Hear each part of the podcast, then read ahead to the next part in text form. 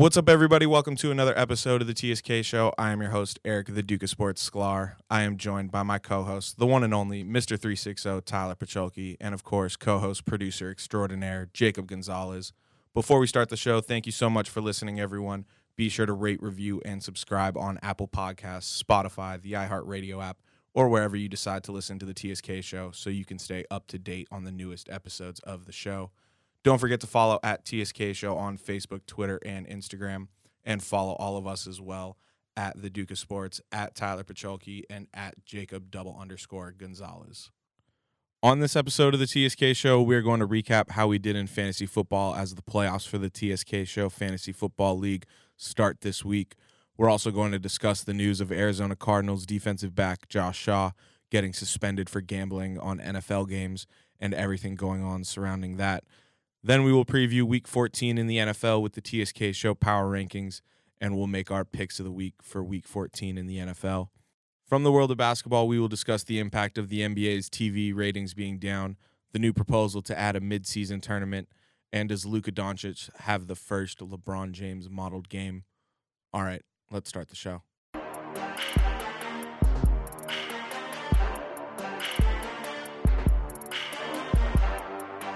Welcome you to the sports kingdom. Sports kingdom. Welcome, welcome you now for the sports fans. Welcome you to the sports kingdom. Welcome, welcome, welcome you to the. Sports kingdom. What's going on, fellas? How we doing? How was everybody's Thanksgiving? Good man. In one word, robust. I feel like that's a eloquent, eloquent way to describe uh, Thanksgiving. Yeah, I killed it, man. I felt like I, I, I worked and and I got dinner in, so it was it Oh. was jam packed. double dosage. Yeah, get. I mean, good as any. Yeah. But uh, you know, Thanksgiving the staples, Thanksgiving turkey, stuffing, mashed potatoes, green beans, all that. Yeah, we did an awesome bracket last year. Uh, 2 years ago. Thanksgiving food. Oh yeah, we we should have done it this year, but we decided to uh, take the week off and enjoy the enjoy the, gr- holiday. The, Cinderella story of the green bean casserole run. well, I still can't get over that cuz green bean casserole is trash in my opinion. Oh no. Are you a fan of green bean casserole, Oh Jacob? no way, no way. Okay. I've, I've had it a couple times, but it's not really like my uh, go-to on it's. Thanksgiving. It's got- it's funny because it's so prominent in my family that it's weird coming out here and people don't really know it. My dad just sautés some green beans, put some spices on it, and that's it. We don't really do a casserole. We just have the green beans. I'd rather have Brussels sprouts than have that. Okay, Oh, you can man. you Yeah. can just leave. See, you ain't No, doing it no, no, right. no. You guys ain't. You guys are missing out. You're not. You're not doing it right. well, anyway, Thanksgiving is past. We had a we had a nice little week off to enjoy the holiday, but like always, let's let's kick it off with some fantasy football. Wee. What a, what a dope league though to to start out. It's just like there were there were some that benefited and some that that lost. Yeah. But overall, it was a really dope league, and it came down to the wire. Yeah. Um, on Monday Night Football, there was five teams available for the last two spots, and all four of the the playoff lock teams could exchange any position from one to four. Yeah. It, so it was complete. I mean, the playoff structure was completely in the up in the air. Um, great, great league. yeah, it came it came down to the wire, like you said, Monday night football. That that's what it all came down to. And I needed to win in this last week against the defending champ Chad to secure my place in the playoffs and I just couldn't get it done, unfortunately. Yeah, that was a that was a tough one. It wasn't a blowout either. There No. it was a close game. So there was a lot of close games that had a big meaning. I mean, my game was two five and seven teams, um, and ultimately two six and seven teams got in. So a battle between two five and seven teams. That's big implications to get to that six win mark, and then um, you know Blake and Chris's matchup, I believe or Nico and Chris's matchup was a big one Yeah. because it went it took Chris from first to third, which loses a bye. Took Nico into the playoffs, Which knocked me out of the ended- playoffs. which ultimately knocked you out. Blake got his win, and that got him the bye, which is big time, you know. So great league. I, I can't believe I snuck into the playoffs. I started out zero and six. Um, You I sneaky there bastard. Point, there was a point where I didn't even think I had a shot. You started giving up. You traded away. You traded away one of your franchise players. I traded away Marvin Jones Jr. and Juju Smith Schuster for Odell Beckham. And Juju Smith was your keeper this year. Juju was my keeper, and Marvin was having is having a great year. So, uh, you know, Odell's been kind of a shaky player, and I I traded him for next year. So yeah, I've come I'm coming up aces. Yeah. I'm ready to make a playoff run. Well, I'm rooting for you in the in the playoffs of the TSK show There we fantasy go. football league. There we go. I hope I get it done. Yeah. Now, in the Blue Dog League, you were pretty much secured in your playoff position, right? Yep, I'm the I'm the I'm the one seed. There you go. So in one of my other leagues, the League of Fools, I made the playoffs as the four seed. So I got something going for me there. Oh yeah, I was I was gonna say there is uh there's three teams that I know of. So I haven't talked to the other teams, but there's three teams out of our six playoff teams in TSK Show League that are first place in another league. That's so, crazy. So I know for a fact that me, Nico, and Blake are all first place in another league. That's insane. Well, I'm first place in So- so- my third league. Yeah, so there's a that that shows you the level of comp. You know, we got we got champs in every every round. Yeah, but in my in my third league, we haven't started playoffs yet. Week 14 is actually the last regular season week for us because only four teams make the playoffs in that league. But I am the number one seed in that right now, so we'll see. I ended the regular season in the TSK Show League with a record of six and seven.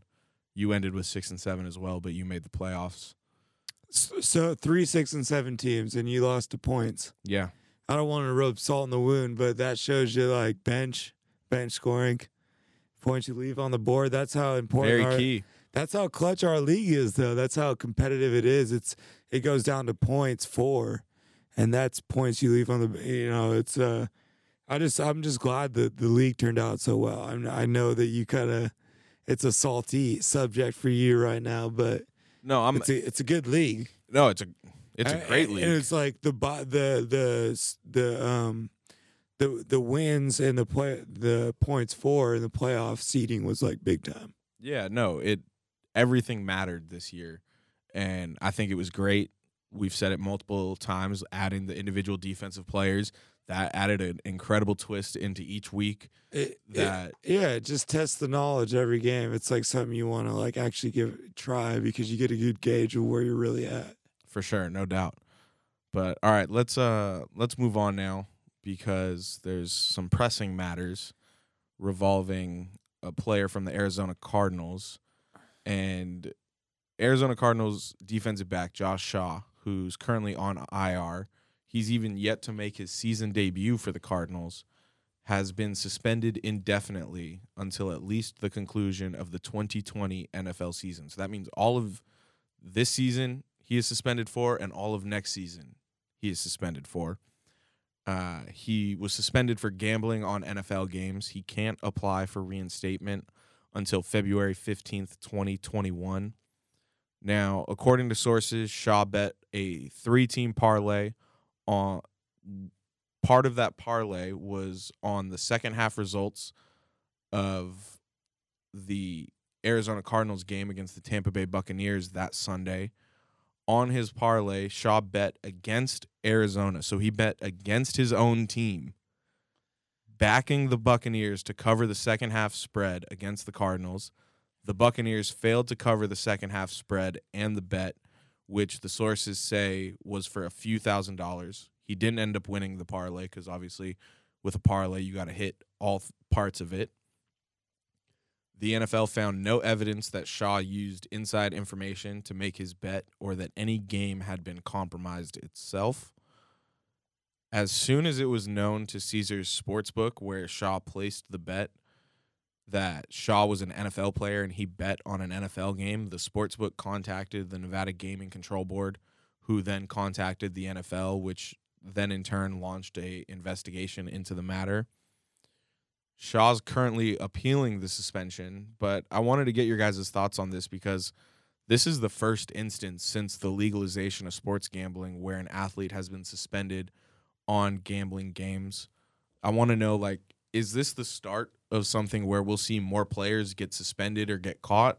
Or will this one instance help deter athletes from gambling on sports while they're still active during their careers? I mean, they should learn just from his mistake, but why the hell would you bet in general, though? Th- that's my question. Why would you bet and against your own team too? I know it would be more biased if you bet against the other team uh, or, or on that other team, but um, why would you bet in the first place? To make money? I mean, you're an athlete, though. You should probably stay away from that. Well, you're supposed to. Yeah, you're damn right. You're supposed to. I think it just shows that more more people have been doing it, and we just didn't realize it. Oh, I You yeah. know, they just haven't been caught yet. I mean, it's just it's so interesting to me that he was so I feel like he was just so blatant about it. He he placed it at the Caesars Sportsbook in Vegas like Which his team didn't even know because when they went to his team, they were like, "Oh, well, we didn't know he was betting." right. Yeah. and and even betting against us. So they didn't. They had no idea of it. Which is very it would, it would yeah, him betting against his own team. That that's the bad part. That's a that's a bad look. Well, let's Yeah, because one, you look shady betting against your own team, and two, you look shady for betting in general. I think. let's also not forget that Josh Shaw is also the same guy who in college at USC lied about jumping out of like jumping off a balcony and landing in a pool and like breaking both his ankles. Yeah, I just think that This guy doesn't have a good track He's record. on IR. He's not Oh, being. so then he's not under like. not news to me. he's not under a huge microscope, so he has a little more freedom. Well, he put He's himself on under a big microscope now. Well, yeah. Now I I mean he's obviously not the bet. You know, has the best judgment in the world, but you know, I don't know. He probably would have made more money than he's making in the NFL. You know, making these bets, or he just didn't think he would get caught because I'm sure if he got caught, there's more people than just him doing it. So, do you think this is a case of an athlete thinking they're invincible, like so many Yeah, athletes yeah, yeah, do? yeah, yeah, yeah, definitely. Yeah, I but it's like get- Tyler it's said not- though. He wasn't even known, you know, as a as a big time player. But now you're known, but not for the right reasons though. Yeah, No, I mean he fucked up for sure. Oh, big time. yeah, But, no uh, doubt. He But I, I to like answer your question, I don't think it's a it's gonna deter anything. I think it's just like a first example of many things to come, or if many things don't come out of it, it just means they're not getting caught. I just think it's going down more often than we think. It's not going down at sportsbook though. yeah, no, I mean, or, or, or it's like it's it's going through other people. yeah. You Here's know the what I thing. mean? It's, it's Most like being smart about it. it it's funny. Tyler and I we had this conversation when D'Angelo Russell got caught with weed at the airport. It's Another like, dumbass. well, I know, Yeah. but why doesn't your boy carry the weed onto the plane? Why doesn't your boy go to the sports why- book and go make it's that a- bet? That's why it's a judgment thing. I don't really feel too bad about judging the guy. yeah, for sure. myself sitting from the outside looking in because because I they think it's feel like they can do whatever they want. That's When you- bad Yeah, judgment. you feel like once you've hit a certain status of, of being an athlete and you've you know have X amount of stars as far as like I'm this good, I'm this known that you can do whatever the hell you want. Now this guy wasn't that known and he still did something stupid. Yeah. So I mean, it it was just interesting to me because, like I said, this is the first instance of a player getting caught since the legalization of sports gambling, and I know when we talked about it becoming legalized, Tyler, uh, on a previous episode, we were concerned about how it was going to affect the players and what players might do now that it is legal, and would they find loopholes in the system? And this wasn't a loophole, obviously, because he got caught, but it's definitely yeah no i mean he he probably had good intel. Well no. And and, and well intel in the sense like he knows the team and the and the organization and how they're you know play calling and and depth chart and you know matchups and all this stuff. And he was just a kid like oh i know they're gonna do this. You know just like i would. He didn't have like some like secret but he had like he has good knowledge of the game and what's going on he just felt confident about it probably just felt like he would go under the radar Yeah, but I'd have to agree with Eric though. If if he has good knowledge of the game, give that knowledge and information to a friend Oh, and yeah, have well, him place it's the bet. judgment Yeah, thing. yeah then his judgment yeah. call was really stupid. that's Yeah, where that's where we sit here and we don't feel bad about judging oh his no, I decision don't making feel bad at all. It's like the whole, and I don't want to get off on a tangent, but the whole D'Lo thing when he brought Whedon, come on, really? No, it's a judgment call. Yeah, it's and just horrible like, yeah, judgment you- call. Yeah, no, there- it happens all the time. I mean, it's like athletes getting DUIs when you know. you you can hire a driver. Yeah, like Ty it- Lawson. How many DUIs did he have? it's Like, two or at, three. At the same time, it's you know these guys are young. They're not. They're immature. They're they're learning. People make mistakes. Like I said, they think they're it costs- invincible. That's why you go to a, a small city like costs you Milwaukee and you have nothing to do but just train and play in your sport. Some some players don't have a choice in where they go. no, no, I'm just Well, saying it. all, all rookies don't at least. no, no. Yeah, no, I mean it's just it's a human factor. Yeah. But all right, let's uh let's move on. Let's preview week 14 in the NFL.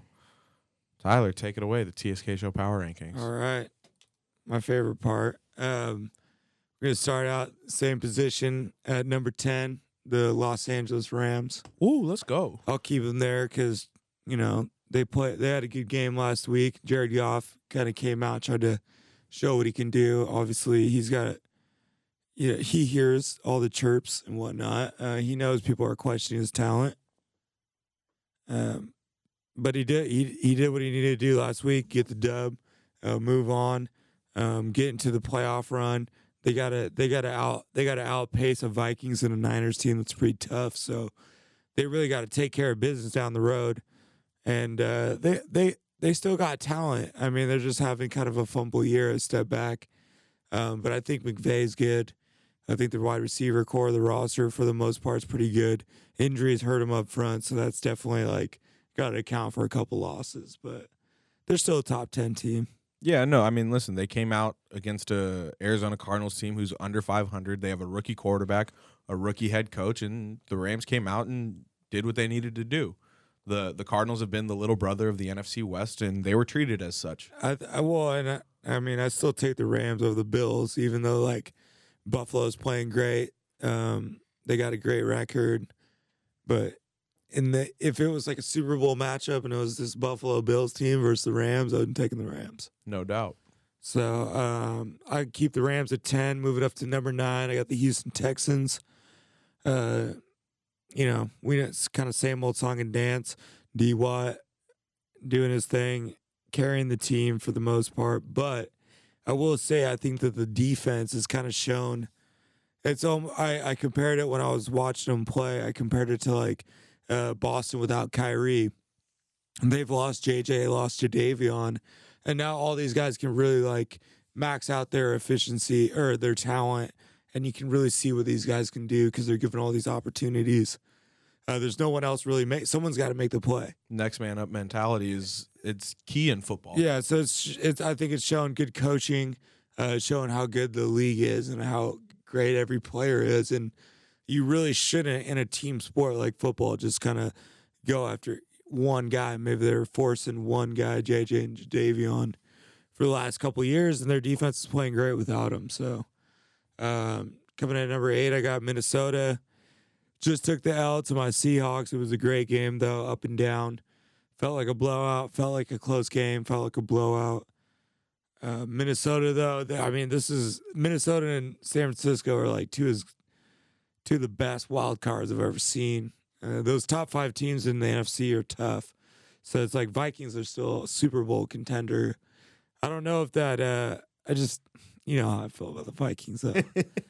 I just, I really can't get behind them um, as far as like a Super Bowl threat. It, Well, I think I mostly think their it's issue like though is their quarterback. quarterback play. Well, Oh, big time. I mean, Kirk Cousins Kirk Cousins has had question marks surrounding his career, his entire career, and um, it's going to be interesting now to see what happens with Dalvin Cook with the shoulder injury.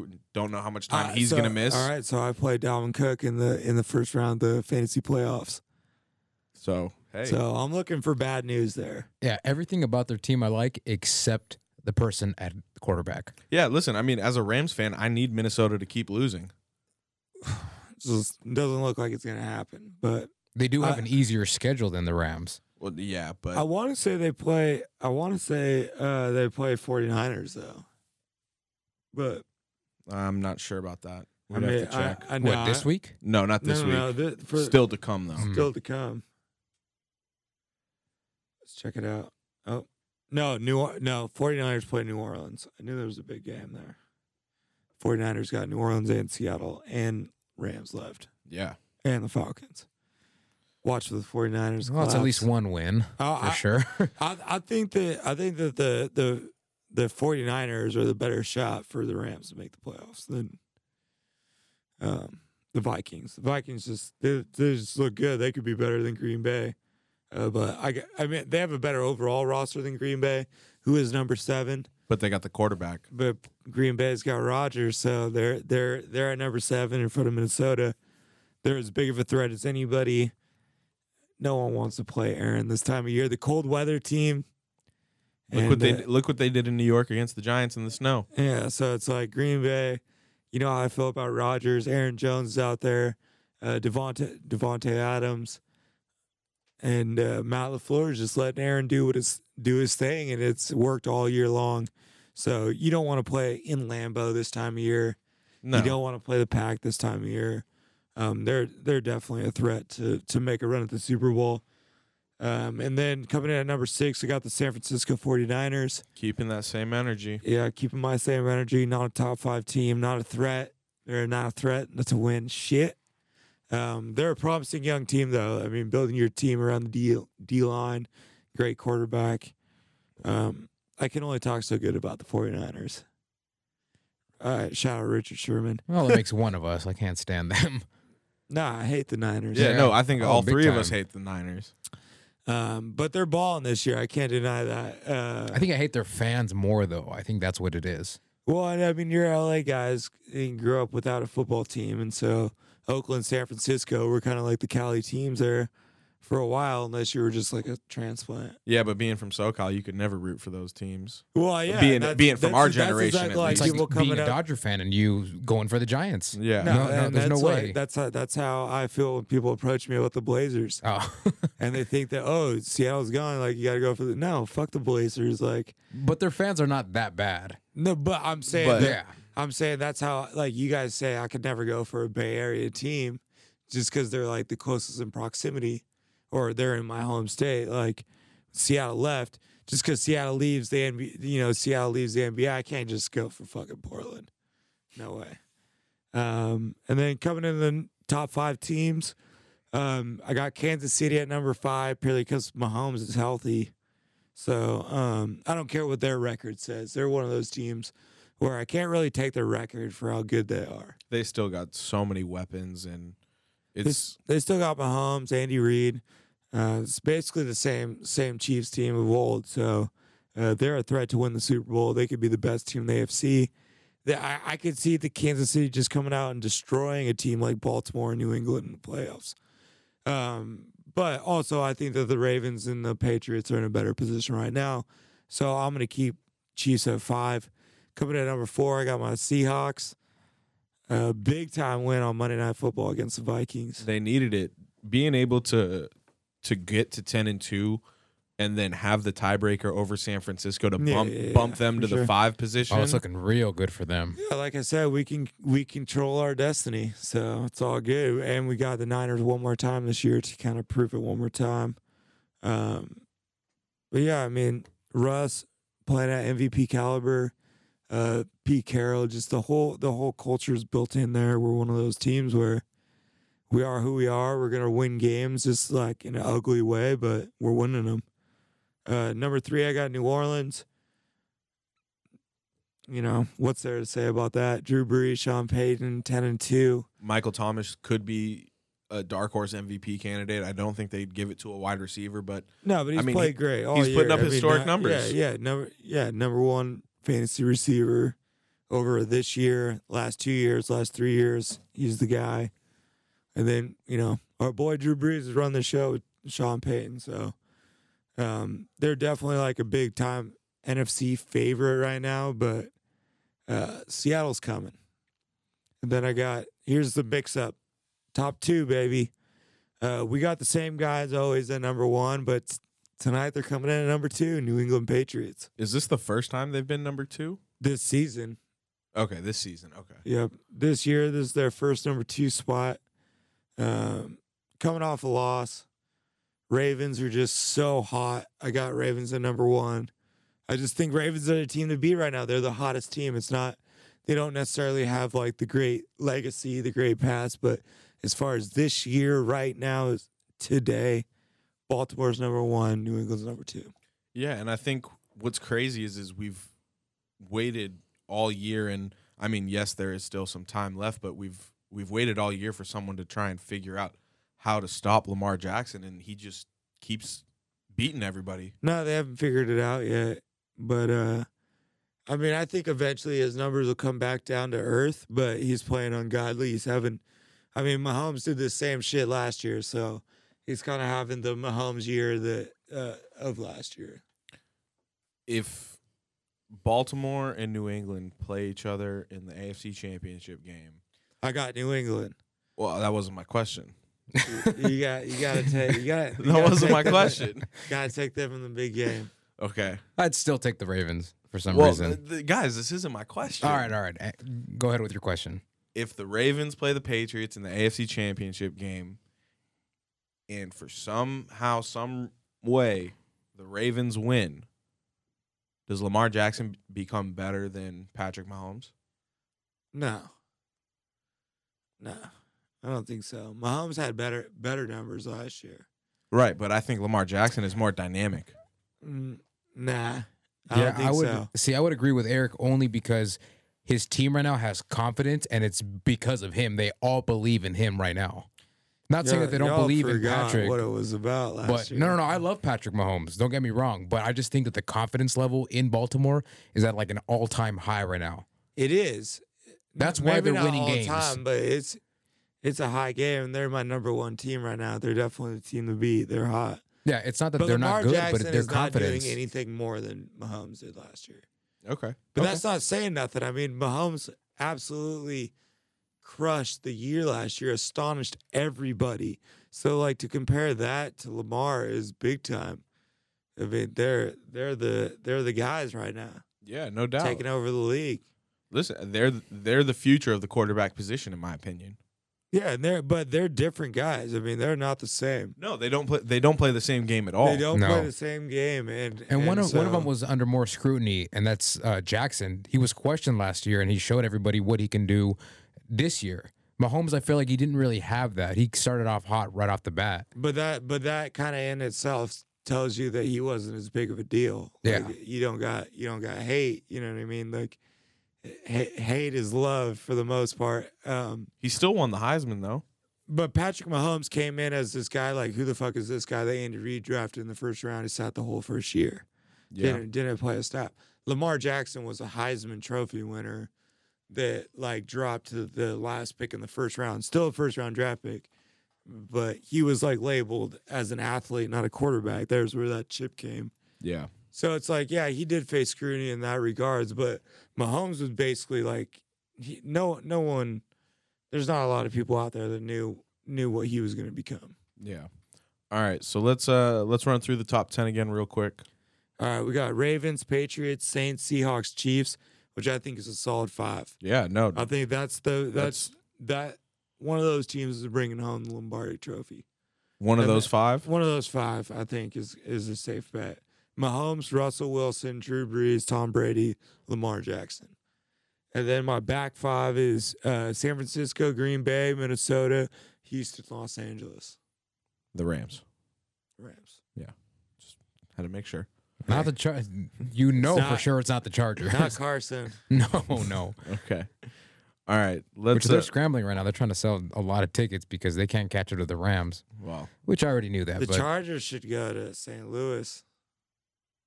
no, they need to go back to San Diego. They should just go to St. Louis, man. That that city's starving for a team.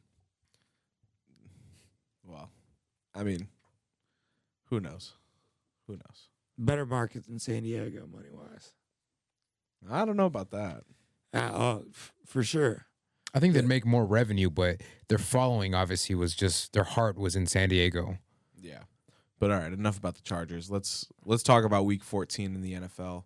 We got a full slate of games, 16 games. We're done with the bye weeks. Yeah, this is so we got Saturday games coming in now, right? Or not yet? Not yet. Uh, I believe that's in 2 weeks. I think it starts week 16.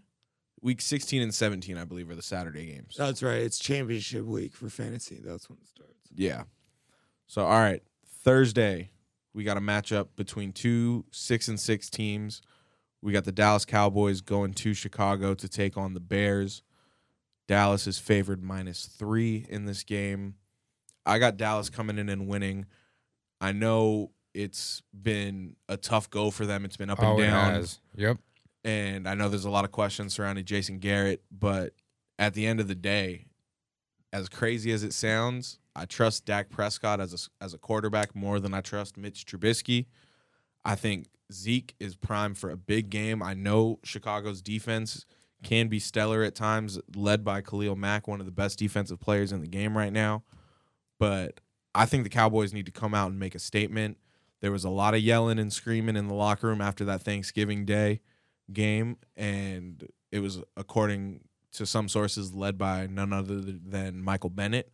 So I think he's going to rally that defense, and they're going to have a big game. And I think Cowboys are going to come into Chicago and win the game. Yeah, I got Cowboys. Better team. Yeah. Same. All right. Yeah, same Cowboys. Okay. Sunday, the first matchup we got for the 10 o'clock games, an NFC South matchup between the Carolina Panthers coming in at 5 and 7.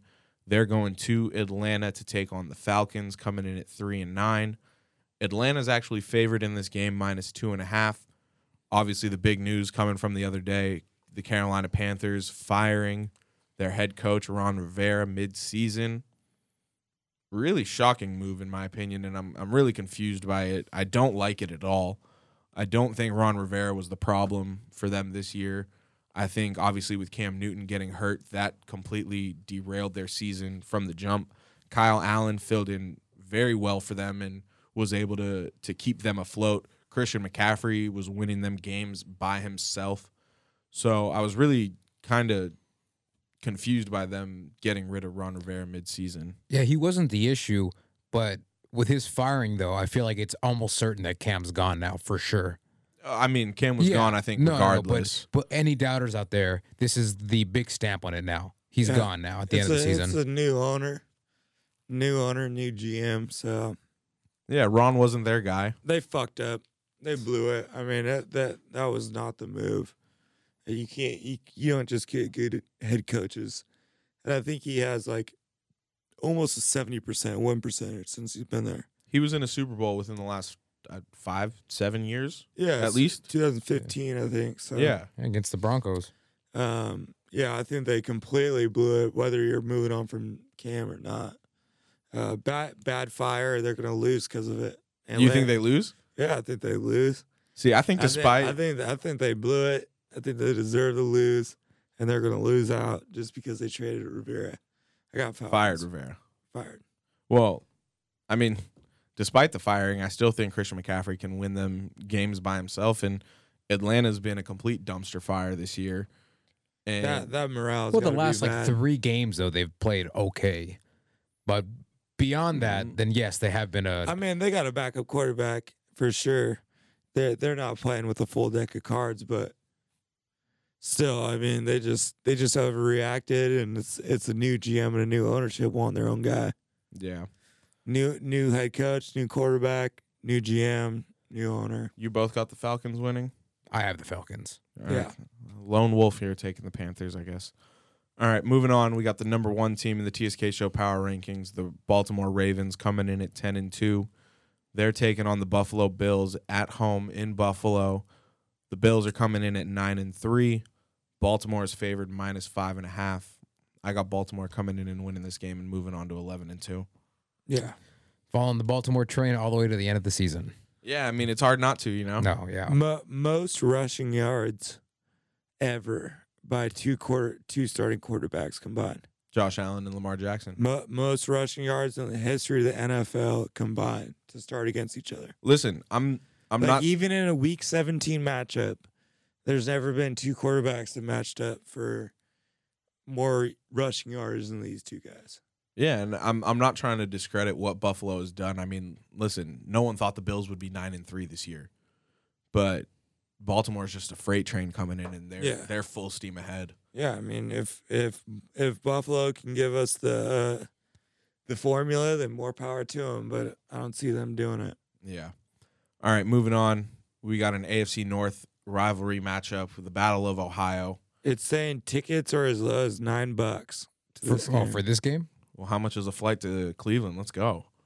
Shit, we could probably get to the game in a flight for under need a hundred big ass bucks. jacket in that weather. No, it's it's got to be more than hundred bucks to get to Cleveland this time It's of probably three hundred. I get uh, okay. It is December. I guess it's. Come on, Tyler. I guess it's Christmas time, so people So are three hundred, factoring in the nine dollars for tickets. Dude, Uh, I'm gonna still have to say no.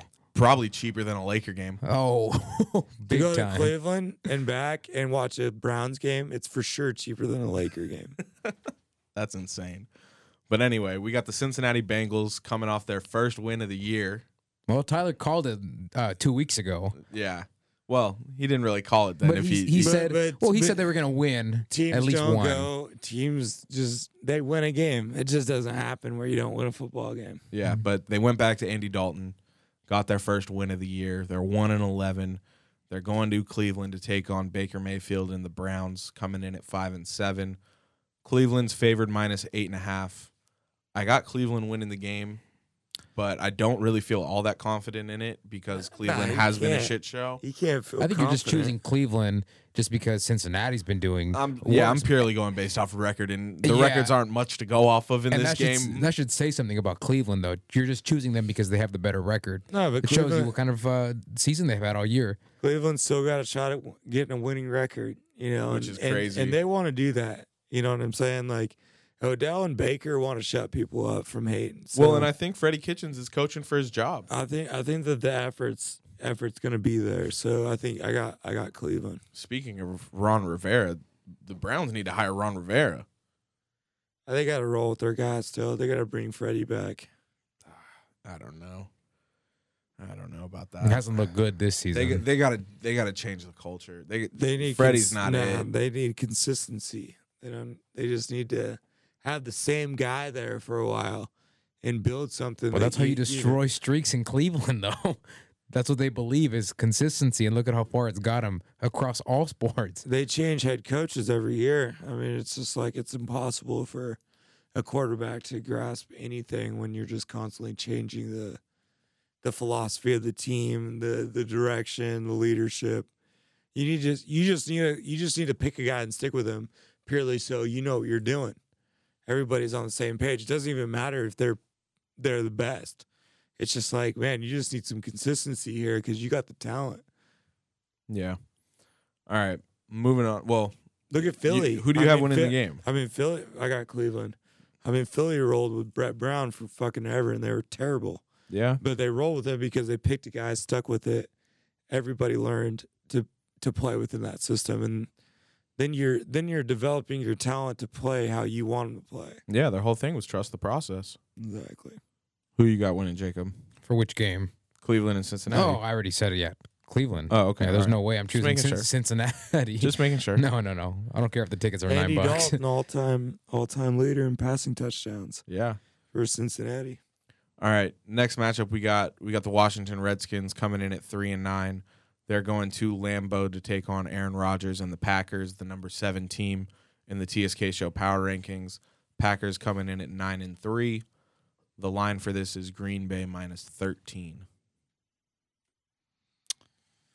Aaron's gonna do it to him easy. I mean, Washington's probably the worst team in the league right now. You think they're worse than Cincy? Yeah, probably. Worse? I mean, yeah, a rookie I mean, quarterback, yeah. rookie- yeah. I gotta, I gotta take if like if Dwayne Haskins and the Redskins are playing Andy Dalton, the Bengals, I gotta go with the Bengals. Oh yeah. Okay. Well, then in that With sense, that yeah, I would- logic, yeah.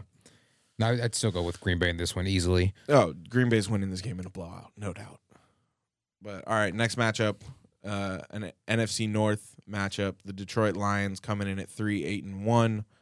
They're going to Minnesota to take on the eight team in the TSK Show Power Rankings, the Minnesota Vikings. I gotta look it up. This game has like significant fantasy Impact for you. impact for me. I gotta, I gotta figure it out. Well, the going. Viking, the Vikings coming off the loss on Monday Night Football to the Seahawks. They're coming in at eight and four. Detroit, obviously, coming off the heartbreaker on uh, Thanksgiving Day. Minnesota's favored by 13 points in this game. I got Minnesota winning this game easily. Even if Dalvin Cook doesn't go in this game with the shoulder injury, I still think with Diggs coming back, I know he's kind of banged up, but at this time of year, everybody's banged up. Uh, I got Minnesota winning the game. They're just the better team in my opinion. They have more weapons too, you know, with Thielen and Rudolph. Oh, we don't know if Thielen's gonna play. Well, even even then, still, but I just feel like they have even better defense too, and they just have more weapons. Of, of course, Cousins is still the issue, but I still feel like they'd be able to win this one. what do you got, Tyler? So I'm playing against I'm playing against Dalvin Cook and Kirk Cousins. First round fantasy playoffs. Better hope Dalvin doesn't play, man. So that's why I was like, I know that I want Detroit's defense to play well for some reason. so I'm gonna I'm gonna go hard on it. I really want Matt Patricia uh, to show up and and win this game, but ultimately, I think in a real world scenario, Minnesota's winning this game. Listen, this is the time of the year where it's it's time for teams to start ruining other teams' seasons, and Yeah. Matt Patricia has a very good chance to to start that this Come week. on, let's get give me Stafford for Ryan. Switch it up. God damn it. You're just gonna keep hammering that, huh? Yeah, switch it up, man. Get those guys a fresh start. All right, the next matchup we got a matchup of two top 10 teams in the TSK show power rankings. We got the number 6 team, the San Francisco 49ers coming in at 10 and 2. They're going down to the Bayou to take on the New Orleans Saints, the number 3 team in the TSK show power rankings, also coming in at 10 and 2. New Orleans is favored minus two and a half. I got New Orleans winning this game. Drew Brees, Alvin Kamara, Michael Thomas, Sean Payton, once again. I think they're gonna to take the new kid in school, take him around the corner, and give him a nice little beating. The- It's hard to win there too in the dome. Yeah, The- man, that that crowd is crazy. Too noisy. We saw it last year with the uh, the Rams. They couldn't hear. The the tickets to that game are more expensive than the Kansas City New England game. Honestly, that makes sense to me. It's pretty crazy. Two ten, two teams. I mean, that's solid. I got New Orleans winning at home. Um, home field advantage is big time. Yeah, And like you said, I think the experience is the other one. yeah. All right, the next matchup we got we got Miami coming in at three and nine. They're going to MetLife to take on the New York Jets. The Jets coming in at four and eight. The line for this is the Jets minus five and a half. I got the Jets winning this game, but I don't know, man. Fitzmagic could pull something off. Yeah, I'm going with Miami in this one. It's it's never it's never easy though for Miami to go up to the northern east coast at this time of year. So No. who knows what the snow's going to Which look is- like? Which is all their games: Jets, Patriots, Buffalo Bills. Yeah, Um, but it's also not easy for people to go to Miami. I mean, what last week? What uh, what was Sunday? Four days ago, it was 118 degrees on the field. yeah. And Do you know what kind of home, Yeah, that's no. you for want to me. know what kind of home court advantage that Mhm. is? That's that's insane. I mean, that's that's why they're so tough to beat when they're in Miami. But this is in New York, so I got New York winning. yeah, I got I got the Jets winning too. All right, moving on. The next matchup we got the Indianapolis Colts coming in at six and six. They're going down to Tampa Bay to take on the Buccaneers, coming in at five and seven. Tampa Bay's favored minus two and a half. I got J- Jacoby Brissett and the Colts winning this game. Yeah, me too. Let's hope for a a, bit, a bad game from from Godwin, but a monster game from Mike Evans. Oh yeah, you need Mike Evans to win, huh? Or to do well. No, I need no, I need Godwin to do bad, Yeah, you You need know- Mike Evans to do well. but I need Mike Evans to do well in my other league. Oh, so Oh, it's like I really need Mike Evans just have that game where he takes over and Godwin plays second fiddle. Yeah. You who you got? I'm Indy? taking the, the Colts. Yeah. All right. All right. Next matchup, we got the Denver Broncos coming in at four and eight. They're going to Houston to take on the Texans, coming off the big win over the Patriots. Texans are also the number nine team in the TSK Show Power Rankings. Texans at eight and four, and they're favored by minus nine. I think the Texans are going to win the battle of the horses. I got, I mean, Deshaun Watson, DeAndre Hopkins, Will Fuller. That that offense is explosive. Nah, Houston's gonna try and like close this close this gap from from Indy, try and win this division and, you know, secure their playoff spot. Yeah. Who you got? Oh, in this game? Yeah. Forgot who it was. Hold on. Texans and Broncos. Oh, easily the Texans. okay. Sorry, I was reading an email. No. Oh, Mr. Big Shot over here reading emails. We're, doing, we're multitasking Yeah, here. yeah, well, yeah. But It's part of the TSK show, multitask. yeah. All right. The next matchup we got the Chargers coming in at four and eight. They're going down to Jacksonville to take on the four and eight Jaguars. Chargers are favored by a field goal. I got the Chargers winning this game. Derwin James is coming back, so that's going to be huge for them. Uh, Philip Rivers, man, I don't know. Yeah, he's, questionable. But as rocky as their season is, I would still take them in this game. Um, but yeah, he has been uh, pretty questionable the past couple weeks. What is it? Eight interceptions still? Yeah. Oh yeah, I mean he's just throwing the rock around there. He knows it's he knows the season's probably over. He's just trying to win games, so he's forcing it. I think it's like when when I see Rivers has stats like that, it's not like other quarterbacks where they're doing it be, because they're trying hard and it's just not working. Whereas Philip's like pressing the issue. He knows the risks there. Um, I got Jacksonville winning. I got Minshew getting the magic and getting it done in Jacksonville, Florida. Minshew mania, man. Got him going. All right. Get- getting the start over Nick Foles. That's what I'm talking about. Hey, listen, they've been they won last week, didn't they? Pretty sure they did. Um, I'm not sure. Anyway, whatever. All right. Next game we got the Tennessee Titans coming in at seven and five. They're going to Oakland to take on the Raiders coming in at six and six. Titans are actually favored on the road minus two and a half, but even with that, I got the Raiders getting it done at home and win, winning this game. Hell yeah! I'm still taking the Raiders. Yep. I don't like. T- I've, I've never liked the Titans. I never give them their props. So I'm not going to start tonight. No. All right, another top ten matchup we got from the TSK Show Power Rankings. The five and the two teams. We got the Kansas City Chiefs coming in at eight and four. They're going up to Foxborough to take on the Patriots, coming in at ten and two. New England is favored by a field goal. It's this game is going to be a lot of fun to watch, but ultimately, I gotta I gotta go with the Patriots. Yeah, I mean, I, yeah. I got, I got, I got to go with the Patriots. Although this game is going to be awesome, uh, um, I wish I could watch it. Uh, it's going to be a fireworks show for sure. Because both teams are kind of chippy right now. They're not really doing what they're supposed to do. Even though you know New England's at ten and two, it's still just like they still kind of got some shit to prove. So I think it's going to be a good game between the two. But ultimately, I got to go with Brady. Yeah. I'm going with Kansas on this one, only because I feel like last week the uh, Patriots' flaws You got a little can't bit exposed. Kansas, my man. Yeah, Kansas. Ka- Kansas City is in Missouri. Yeah, they I play said- Missouri. I said Kansas City. No, you just said Kansas. Oh, well, Kansas. Yeah. I know. I'm just flipping. No. your shot. I, I had He to was take, giving me a hard time. I had to take my Yeah. shot when I heard it. You know what I'm saying? No, That's no, such no. a smart ass thing to say. I know what you meant. yeah. Uh, no, only just because the Patriots' flaws got um, exposed last week. I feel like they don't have the the same uh, talent as far as on the offensive end. I mean, Brady's still there, obviously, but he doesn't have the pieces besides Edelman. Um, what just happened to your mic there? I don't know. I was Oh, messing with you're gonna have to fix that. Um, but yeah, I'm just gonna have to go with the with the Chiefs in this one. It is close because it's hard to bet against the Patriots, especially at home. Yeah, but- no, I mean, listen, the the Patriots offense hasn't looked the same this year, but I mean that defense is just unreal. They're gonna add somebody. You're gonna hear them signing somebody anytime. Who was now. it? Uh, Deion Sanders said that, didn't he? He Yeah. said that they were going to add somebody soon. Who? But I don't know who, but he's Defense or offense. He must know something that we don't. It's his name's Antonio. No, No, you think he's no, gonna no, come no, back? No, I think so. I think someone's coming back, and he's he's at the, he's damn near at the top of the list. I mean, he should be.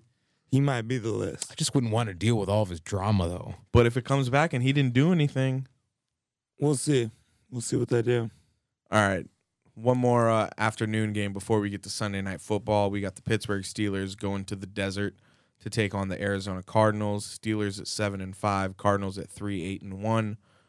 Pittsburgh is favored minus two and a half, coming off the win behind backup, backup, backup quarterback Duck Hodges. Quack, quack, quack. I got, I got Pittsburgh winning again, man. It's it's tough with uh, a rookie quarterback and a rookie head coach going up as seasoned of a veteran coach as Mike Tomlin, and I mean Pittsburgh. even with all of the drama they've had, the injuries they've suffered with Juju Smith Schuster being out, James Conner being out, uh, obviously losing Ben Roethlisberger for the season, they've still managed to stay afloat, and they're probably still going to win that division. Well, they're not going to win the division. They're they're in Baltimore. Oh, excuse me. Yeah, but but I they mean- can get a playoff spot. Yeah, they can still make the sure. I mean, playoffs, excuse seven me. and five. So, um, I I also got got Pittsburgh winning this one. Yeah, same. all right. Rivalry week, Tyler. Sunday night football.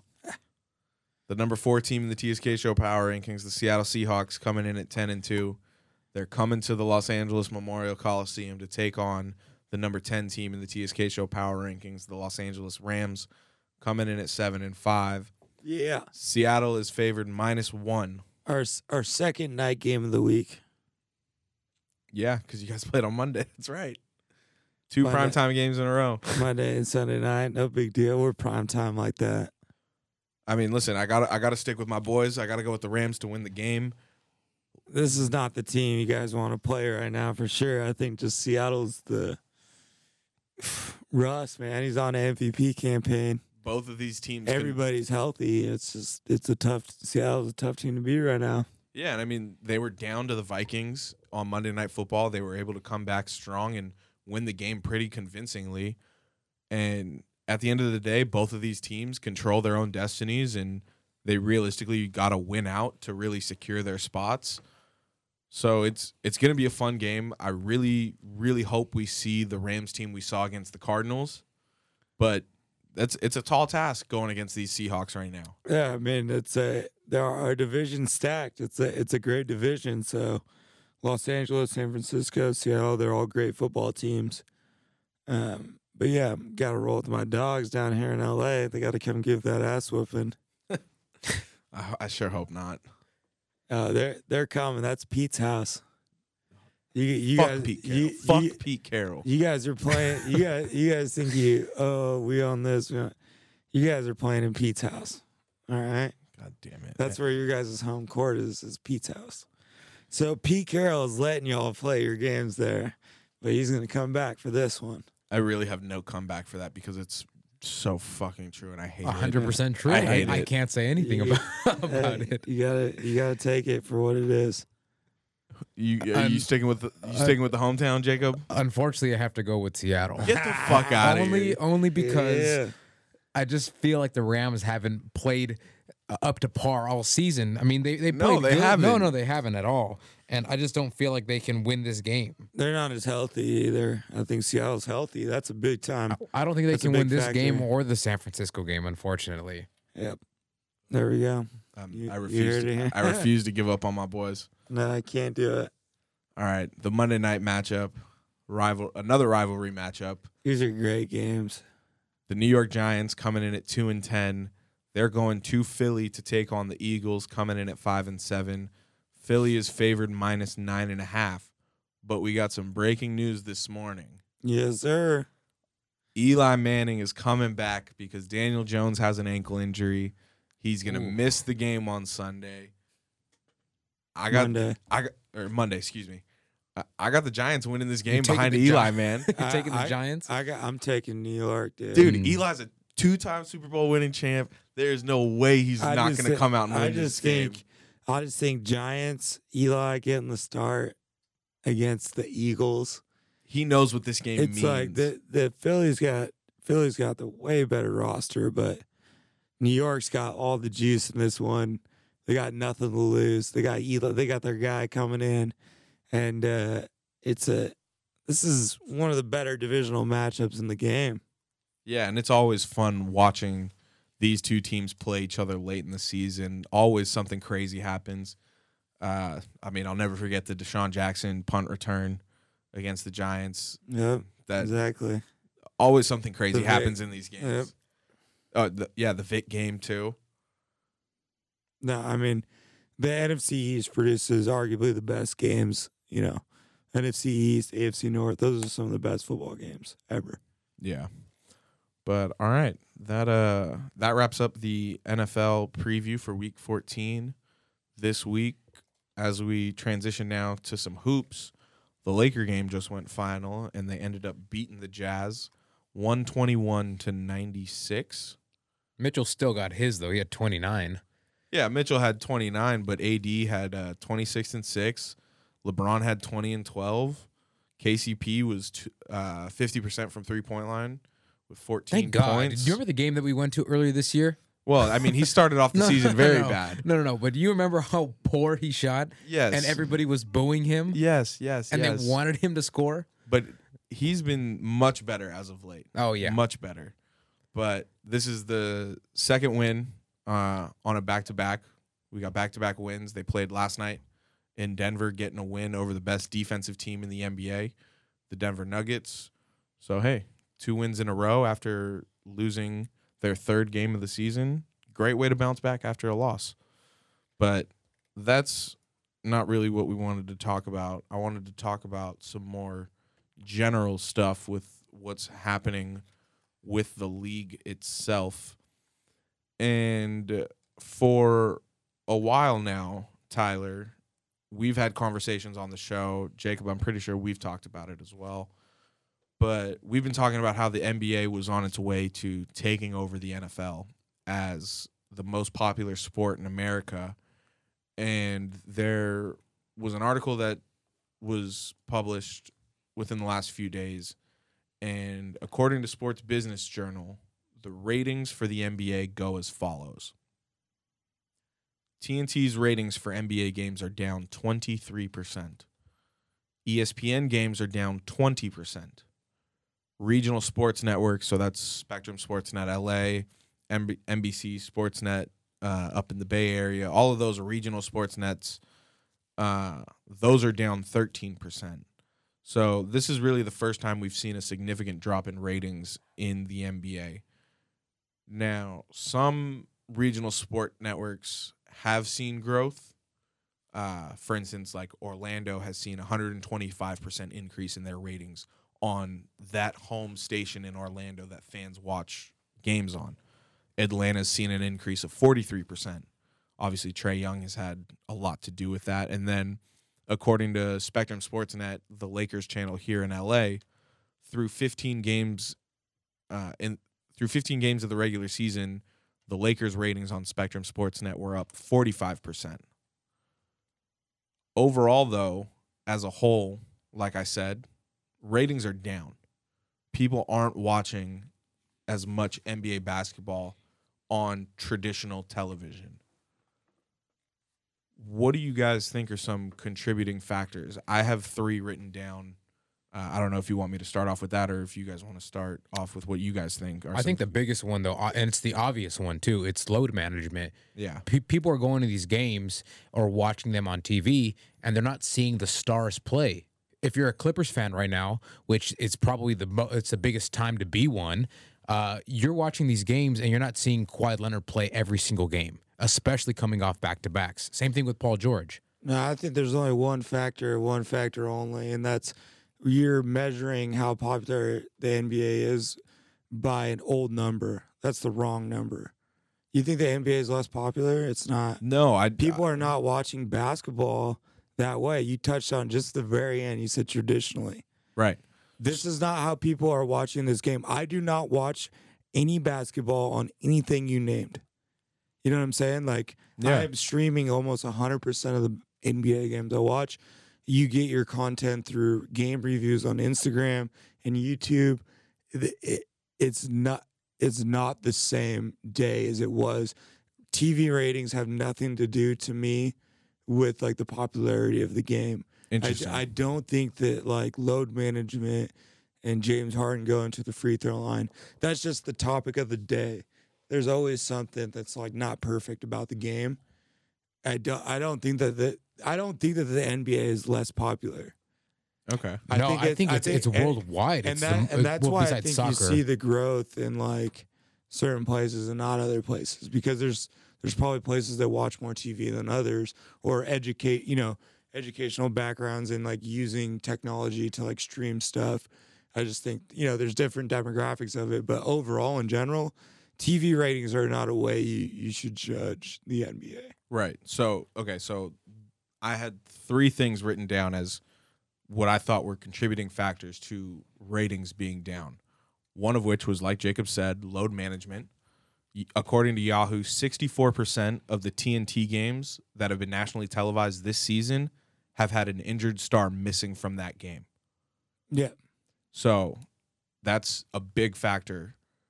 Another thing I had written down, which kind of goes to what you're talking about, Tyler, the immediacy of highlights on social media. People don't need to watch the full game No, you just because watch- they can yeah. just see the coolest highlights on Mhm. Instagram, That's, Twitter. that's- yeah, exactly. That's not how 17 year olds digest content. right. They don't sit down and watch a game for two and a half hours. They they get the clips instantly. Well, and another part of that is, for instance, and you see this in baseball with the MLB. The MLB will go after people who rip highlights from games and post it on the internet. Like the NBA will file or the MLB will file like copyright claims with Twitter and get those videos taken down. The NBA doesn't care. They will just let a video go because they understand it's a brand. It's a brand, and, and ultimately they make their money from from product and and tickets and stuff like that. So that you know, having good TV ratings doesn't affect how much how many jerseys you sell right. or how expensive the tickets are. Yeah. You know what I'm saying? Like that that doesn't affect it. It's all about the brand. And that's how that's the way the world's going. So I think that, you know, like load management is an issue. But what It's a threat to like the to the quality of the to the game. But it's not a threat like safety is the football. You know what I mean? It's not a major right. threat. but what it does threaten is the financial aspect is these like huge huge multi-billion No, dollar they're gonna have to pivot. deals They're gonna pay they're gonna pay YouTube. yeah You know what I'm saying? It's going to be different. It's just like everything's changing. So it's just like I think everything will, you know, the solution, the pr- the problem, and the solution will change together. now the You'll third get that revenue yeah I, the, I think at the And- end of the day and, and you'll get that revenue. And here comes the next topic with an in-season tournament. well I, I wasn't I wasn't done No, yet I know, with- I know, but that that's what I, that's like Yeah. where we're going with this. You you innovate. Right. Yeah, no, I think at the end of the day the NBA will figure out a way to figure out how the with the NBA TV ratings being down, how to still financially compensate everybody equally to And not just the NBA, everyone. Right. You know, TV shows. There's a race war for streaming rights. Yeah.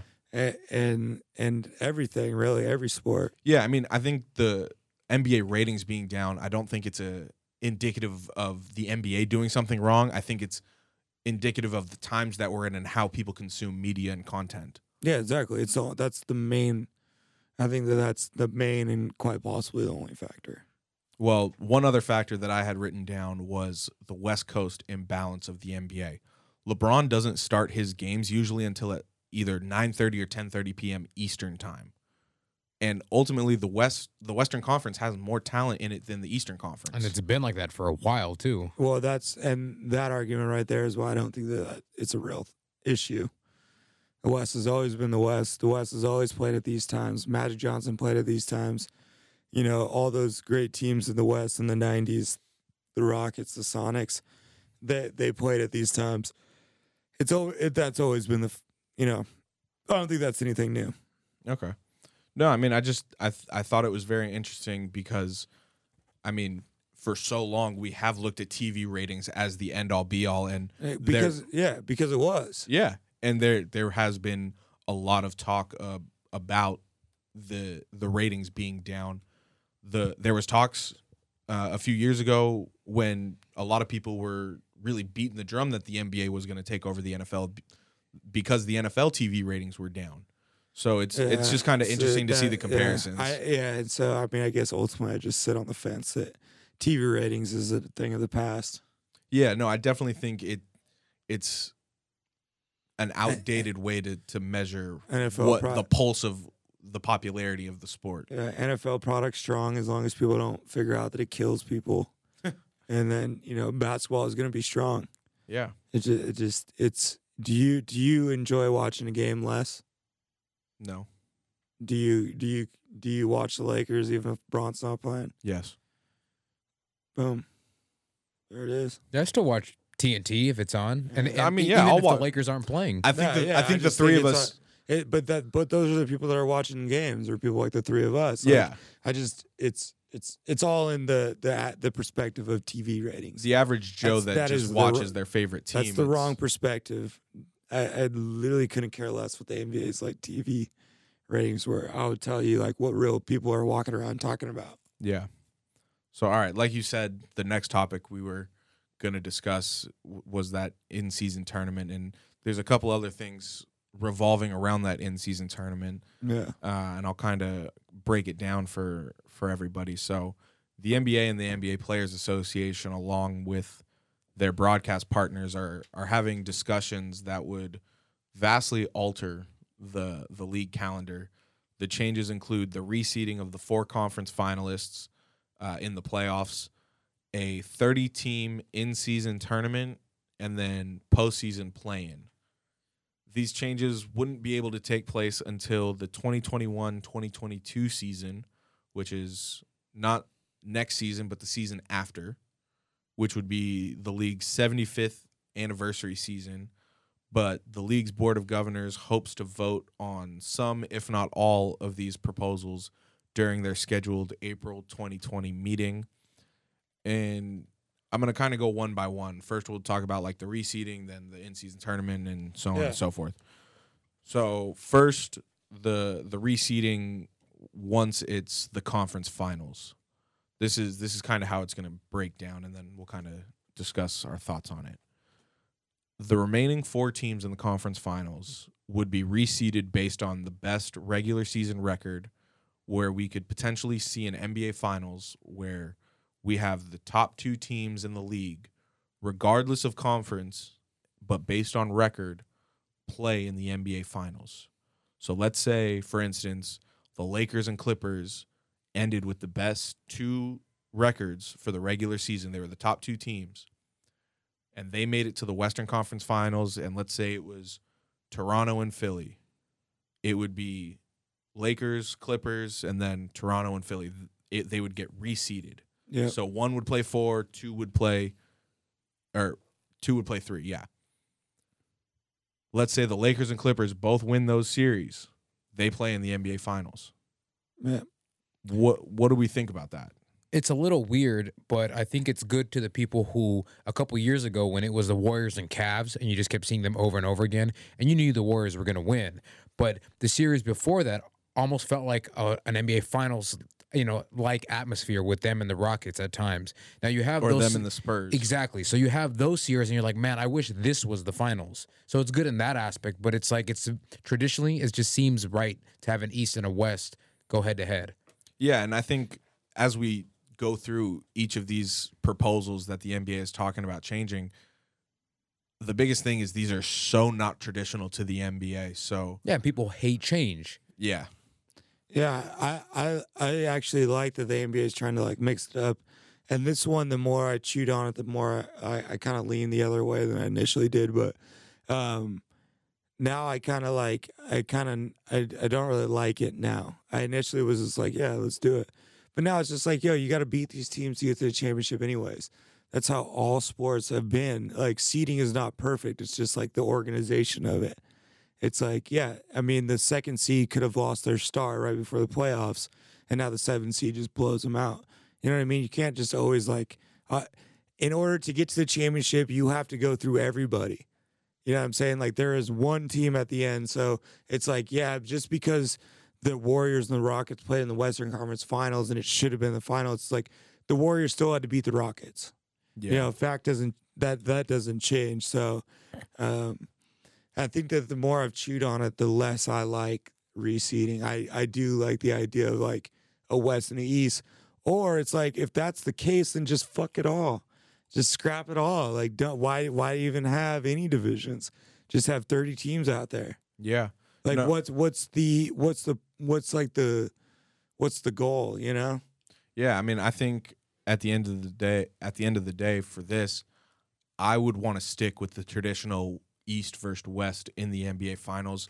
They've already gotten rid of it in the All Star game, which I think is completely okay because the All Star game is just to showcase the It's All Stars. Yeah, Yeah. and it's been boring in the past couple years. Right. So it's like switch it up. and seeing seeing guys in the same conference play like with guys from other conferences in the All Star game, I think is really cool. But I think ultimately that competition in the NBA between the West and the East, I think having that in the finals is the ultimate winner. Yeah, it's just um it's not necessarily staying tradition. It's just the fact that it's like as an athlete, I'm like, you got to beat everybody. It doesn't matter when you play them. Like you just get, you got to beat. You have to beat everybody to be a champ. That's the whole. That's the whole thing about it. Is there one team standing? So it doesn't matter when or where you beat them. You just got to beat them. Yeah. So I think you want to. I would keep it the same. You would keep it the I same. I wouldn't change we it. We would all keep it the same then. M- maybe a reduction because before a certain year they used to have best of five, correct? In, Yeah. in the first round. Now, why don't they just do that if they really want to uh, to just maybe not dial back on it completely, but just you know cancel a couple games? Well, like the goal of this like rule would be to get the two best teams in the NBA to play in the finals. Right. which I get, but it's like that's just kind of like that that, like has so often that's not going to work out for you. One of those two teams is going to lose. So it's like, oh, well, so yeah, there's why do- always upsets. so why did we reseed this anyways? You know, like it, it just it it doesn't nothing works out perfectly like that when it comes to sports. So you might as well, I think, just stick to like it's cool having a West and an East. Um, it gives it a whole meaning to having the conferences. And it's like if you don't, then you might as well like reorganize everything Yeah, I think if you're gonna and just be like a NCAA tournament where it's just like you're you are the two seed and you're the nine seed. That's what it is, you know. Like you, there's nothing else yeah. because that's what they want. They want the one and the two seed to play. You know, so just call it that. Don't don't have East and West conferences. Yeah, I mean, I think for March Madness, I think the goal is to always have all four number one seeds make it to the. But it's and if- never and like if- that. But if I'm just saying, if you look at it in like a 16 team bracket, not even the final four, Right. It's you know it's not perfect got to beat everybody you know upsets will happen you can't like you can't like force it you know Yeah. Now, all right. Moving on to the next proposal. This 30 team in season tournament is very interesting, and I want you guys to bear with me as I try and explain this as best as I can. First, the season would be shortened to a minimum of 78 regular season games. yeah Hmm, So they're only getting rid of four. There is a possibility, however, where based on possible in season tournament and outcomes And playing- get bumped out earlier Right. Based on a possible based on possible in-season tournament and play-in game scenarios, a team could potentially play a total maximum of 83 regular season games. Mhm. One more regular season than is already set. The tournament would start with a divisional group stage that would be part of scheduled regular season games between yourself and your divisional opponents Mhm. the six divisional winners from that group stage based on home and away records in the group stage and then the two teams with the next best record so eight teams total would then move on to a single elimination knockout stage where eventually a champion of this in-season tournament would be crowned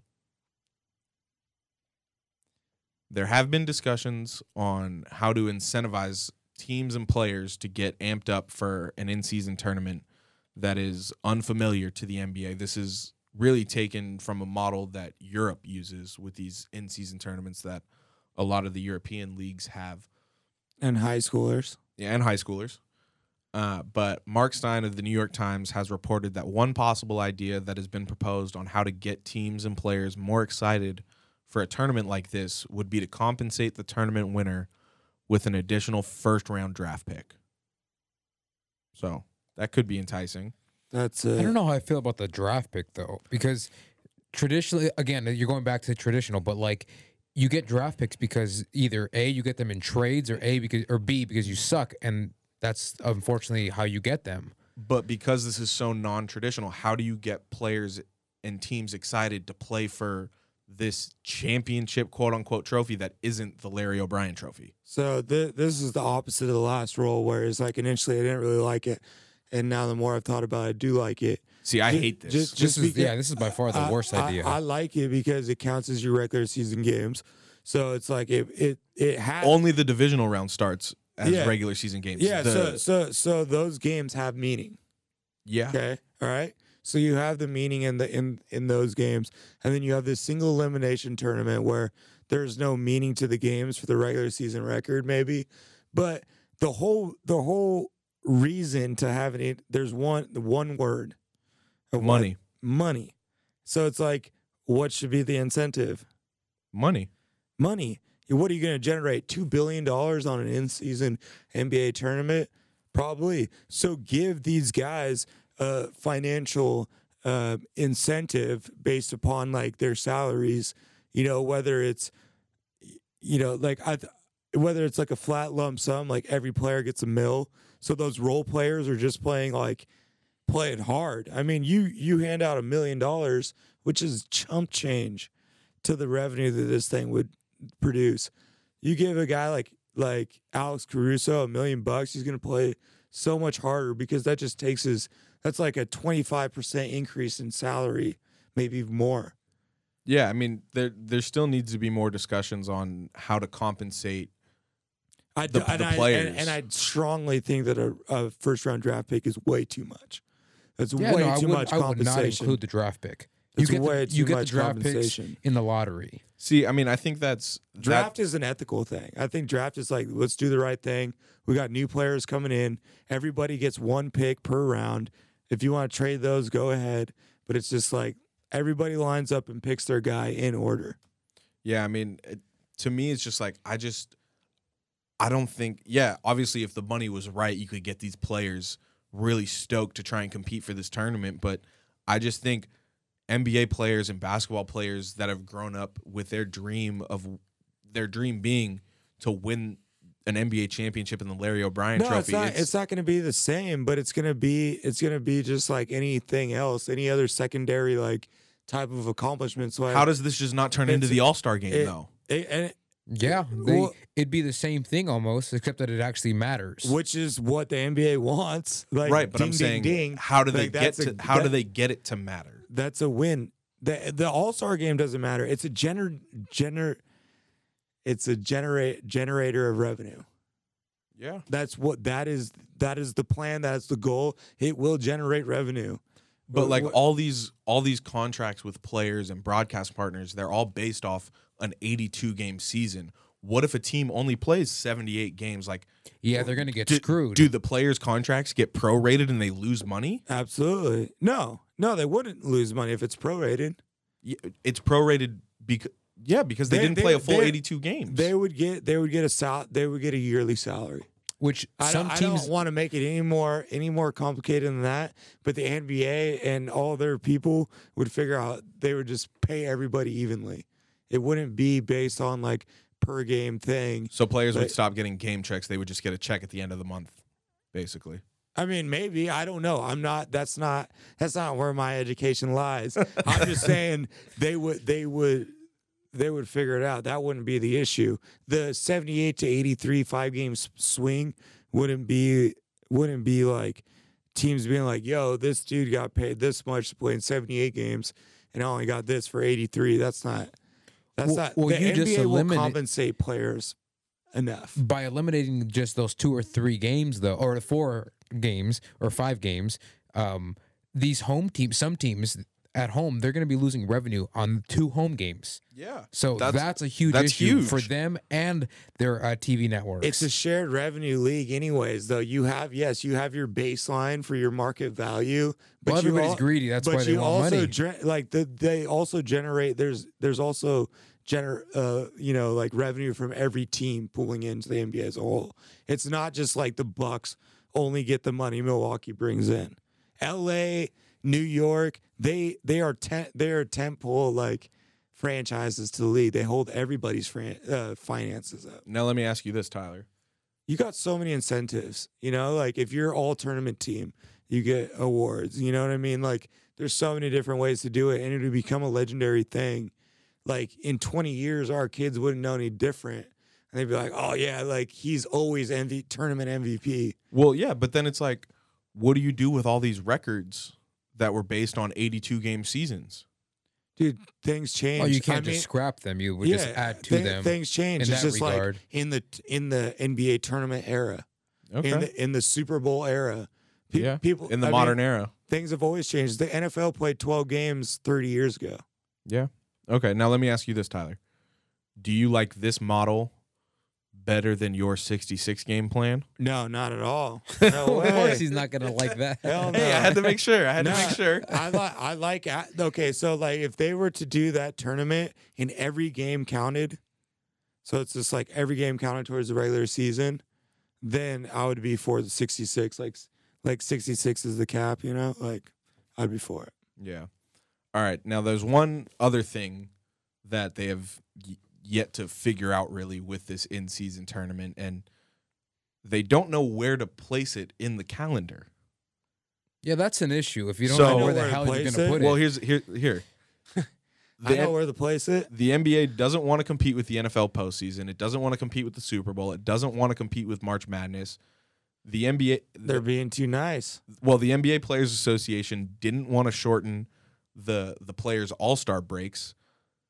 Reportedly, some common ground has been found on the best time to have it being post Thanksgiving, leading into probably about mid December. So probably about next week or so. See, I think that I think perfectly what you do is you start that that fucking bang out. I mean, the tournament starts Christmas Eve and Christmas Day, and you're just like, this is our kickoff. We start on Christmas, and it's you know into the new year, and and then and then you know like a month after it ends is All Star break. Well, the reason the NBA wants and that's week 16 17 in the NFL which is absolutely like the most up and down weeks of the NFL it's either all the importance of the yeah, and world then there's no or baseball either, importance. so you don't compete with the MLB as I- well. and it's just like Christmas Day is always already such a big NBA day well, I think the the think of how big those games would be. I think the reasoning behind it them wanting it post Thanksgiving into mid December is they still want Christmas Day to stand alone as its own marquee day for the NBA. Yeah, because you when you think of the NFL on Thanksgiving, you obviously you think of football, but for Christmas you think of basketball. which is why I think they just double down and I get where you're saying like that's a whole nother uh, revenue thing that you can a whole nother revenue stream you can tap into like don't double dip your revenues you know Yeah. possibilities. But I just feel like if they did a, cr- a kickoff where, you know, all like all 30 teams play on Christmas Eve and Christmas Day, Yeah, no, I you know, mean 15 games. It's like it's like the first two days of March Madness. yeah, That- no, I like how, that's how you do it. I like I like the idea of starting the tournament Christmas Eve, Christmas Day. Um but I, I, I also like the the post Thanksgiving to mid December and also having Christmas Day. That's the right its time to do it. You got to keep it like winter tournament high school basketball style. Yeah. Yeah, I wouldn't screw with the uh, with Christmas Day at all. Yeah. So all right. Are we for or against this in season tournament? Tyler, you're for it? I'm for it. Jacob? No, no, no. I hate this in season tournament. I'm also against it. So, all right, the last scenario that the NBA wants to propose is a play in scenario for the playoffs. This would be a 2 4 team tournament featuring the 7th, 8th, 9th, and 10th seeds in the Western and Eastern conferences. The 7th seed would host the 8th seed, with the winner of that game earning the seventh spot in that conference. Then the 9 and the 10 seed would play each other. The winner of that game would face the loser of the 7 8 matchup. The winner of the 8 or the 7 or the 8 versus the 9 or the 10 would be the 8th seed, basically. Yeah, they're trying to give like they're trying to give you, you know, if you're a top eight team, you get two shots at winning it. Right. So just because you lose that first one doesn't, you know, that protects them from having 9, 10 seed in the playoffs. Right. But uh I mean, I think this is the best one. I think is the best idea of the three. Yeah, and I think it it deters teams from tanking, which they've already started to do with making the the worst team the th- the three worst teams in each conference having or the th- the three worst teams in the league having an equal shot at the top pick. So I think this is just another way to deter tanking. Yeah, I- I'm, I'm okay with I'm okay with this model. Yeah, I'd rather see I'd rather see 7, 10, 8, 9, one game playing. yeah, I think it's Um, cool. just because like I don't I don't I don't really think that like you should have two play-in games. Um, that just kind of seems weird. As far as like a seven eight team the loser has to play a second play-in game. You know what I mean? Well, no, I'd they would. That's what I'm saying. I I'm not. That's not necessarily my favorite way to do it. Right. I would rather just have two two games, two winners are in the playoffs. yeah. But uh, but I'm okay with that structure. And ultimately, I think this is the best idea out of the three. Yeah, I would definitely agree with that. I think it's the best out of the three, and I think I would also just rather any be. way to extend seasons into the postseason for NBA teams, I think is better for your product. Yeah, Like if you're you gonna said, if you're gonna take tanking. away games from the season, just add them to the postseason. You know, so to speak. yeah, like in the MLB, that one wild card game counts as a postseason game for that team. Yeah, It's not a another regular season game. So which is is you know different revenue rules. So you get more 100%. you get more of that money. So it's it's it's an incentive to get there. and it's like that one game is more suspenseful than what a seven game series is. Obviously, yeah. So I mean, yeah, I, I like this idea. I think it adds another wrinkle to the playoffs. I'm ready for change. I think that the NBA has always been innovative, and I'm ready to accept it because you know it's just like shit. It might not be. It might make it better. I you just know? don't We- want to accept the in season tournament. We, we don't know. You know. yeah, We you won't don't know unless you try. But you know, you you love the you love like all other sorts of tournaments. You know, this one just happens to be in the middle of the year. It's like it's not going to be worse than the Pro Bowl. Yeah. You know, it's not going to be Oh, worse no. than the freaking all like All Star. You know, an All Star game. It's it's it's still going to be meaningful games at the front of it, and then at the end of it, it's it's going to be a tournament with pros out there, whether the stars play or not. Yeah, I was listening to uh, Matt Barnes and Stephen Jackson's podcast, All the Smoke. And Stephen Jackson, I don't remember how it came up, but I think it was basically like, what would you say to your younger self or whatever as you're like trying to come up and trying to get to the NBA? And I think it has to do with the changes that the NBA wants to make as well. But nothing beats a failure but a try, is what Stephen Jackson Yeah. said. And uh, and NBA has always just stayed ahead of the curve. Always And been I- one of the most I- progressive leagues in yeah, sports. and I think that that's why it's so great. I think that they're trying to, you know, evolve to the kids. You know, make it make it just a better product always. So, and and these kids grow up playing in tournaments. Yeah. So, all right, you're you're good for two out of these three, or all three. I mean, I'm a, I'm cool if all, all three of them went down. You know, um, like I said, I've I've kind of like slowly um, talked myself out of the reseeding for the last four, just because I just does I don't think it matters. It Yeah. matters who's the last one standing. So this so the way you get there doesn't matter. Like you could possibly play the the hardest team first round. Yeah. So you know, it's like I don't know. So that that's like my least favorite, but I, I'm down with all three. Honestly, I, I would love to see uh, the NBA try some of this stuff. Yeah, I think if I was to to rank it from like favorite to least favorite out of these three, I would probably say my favorite is the play-in scenario with seven, eight, nine, and ten. My second favorite would probably be the reseeding, and then I'm really just not about this in-season tournament. Yeah, that's uh, because I would probably do the same thing. I don't know about the same order, but the third one and worst one is the uh, play-in, or sorry, the in-season tournament. I think you that guys that are was just, the worst one. I think you guys are just hearing the word tournament and just like It, it just sounds weird, and I think the because placing is weird. Because like the play the play games are already regular scheduled season games. So the only weird thing about it would be that eight team single elimination tournament for you guys. Right, and it's like we are, but we already have this problem with. But college basketball does it, high school basketball does it, overseas basketball does it. But we have we have this problem with load management in the NBA, and it's like, what if these players sit out these tournament games that are supposed to bring in all this and they're revenue? still going to be boring. Then those role players are going to ball out and they're going to obviously be the ones playing for the incentives and ultimately it's still going to be a good product. I don't know. I'll tell you what, if they that eight team single elimination tournament, you think those stands are going to be empty? No, I don't think the stands are going to be empty at all. So it's a win for the NBA. Bang bang. It's going to be on TV. Those tickets are going to be sold. People are going to still be buying merch. It's going to be all all gravy. I guess when you put it that way. Doesn't matter if Fred VanVleet and Siakam are holding the trophy. You know, it, it just it's it's the NBA's got a good product. Yeah. So all right, one last thing before we wrap up and get out of here.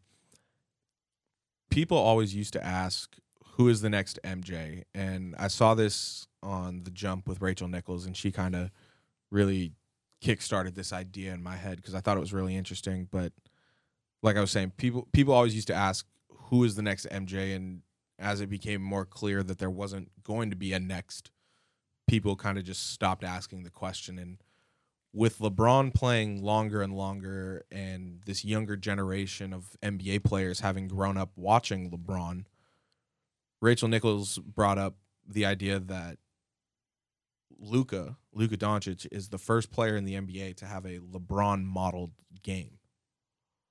What what do you guys think of that? I disagree. I mean, I think he's six eight and he's a good passer. Well, I think He has it's the just like LeBron- offensive overall game like LeBron- LeBron, but he doesn't have the defense like LeBron, and he especially does not have the athleticism like LeBron. okay, take away athleticism, size, and the freak of nature that LeBron is. that is LeBron. That's my point right there. Okay, That's LeBron. That's where it starts and finishes. That's where the modeled game is. okay, Is is he is a freak of nature that does everything. So it's like it's guys like Zion that I feel like mo- he like watched LeBron more than Luka did.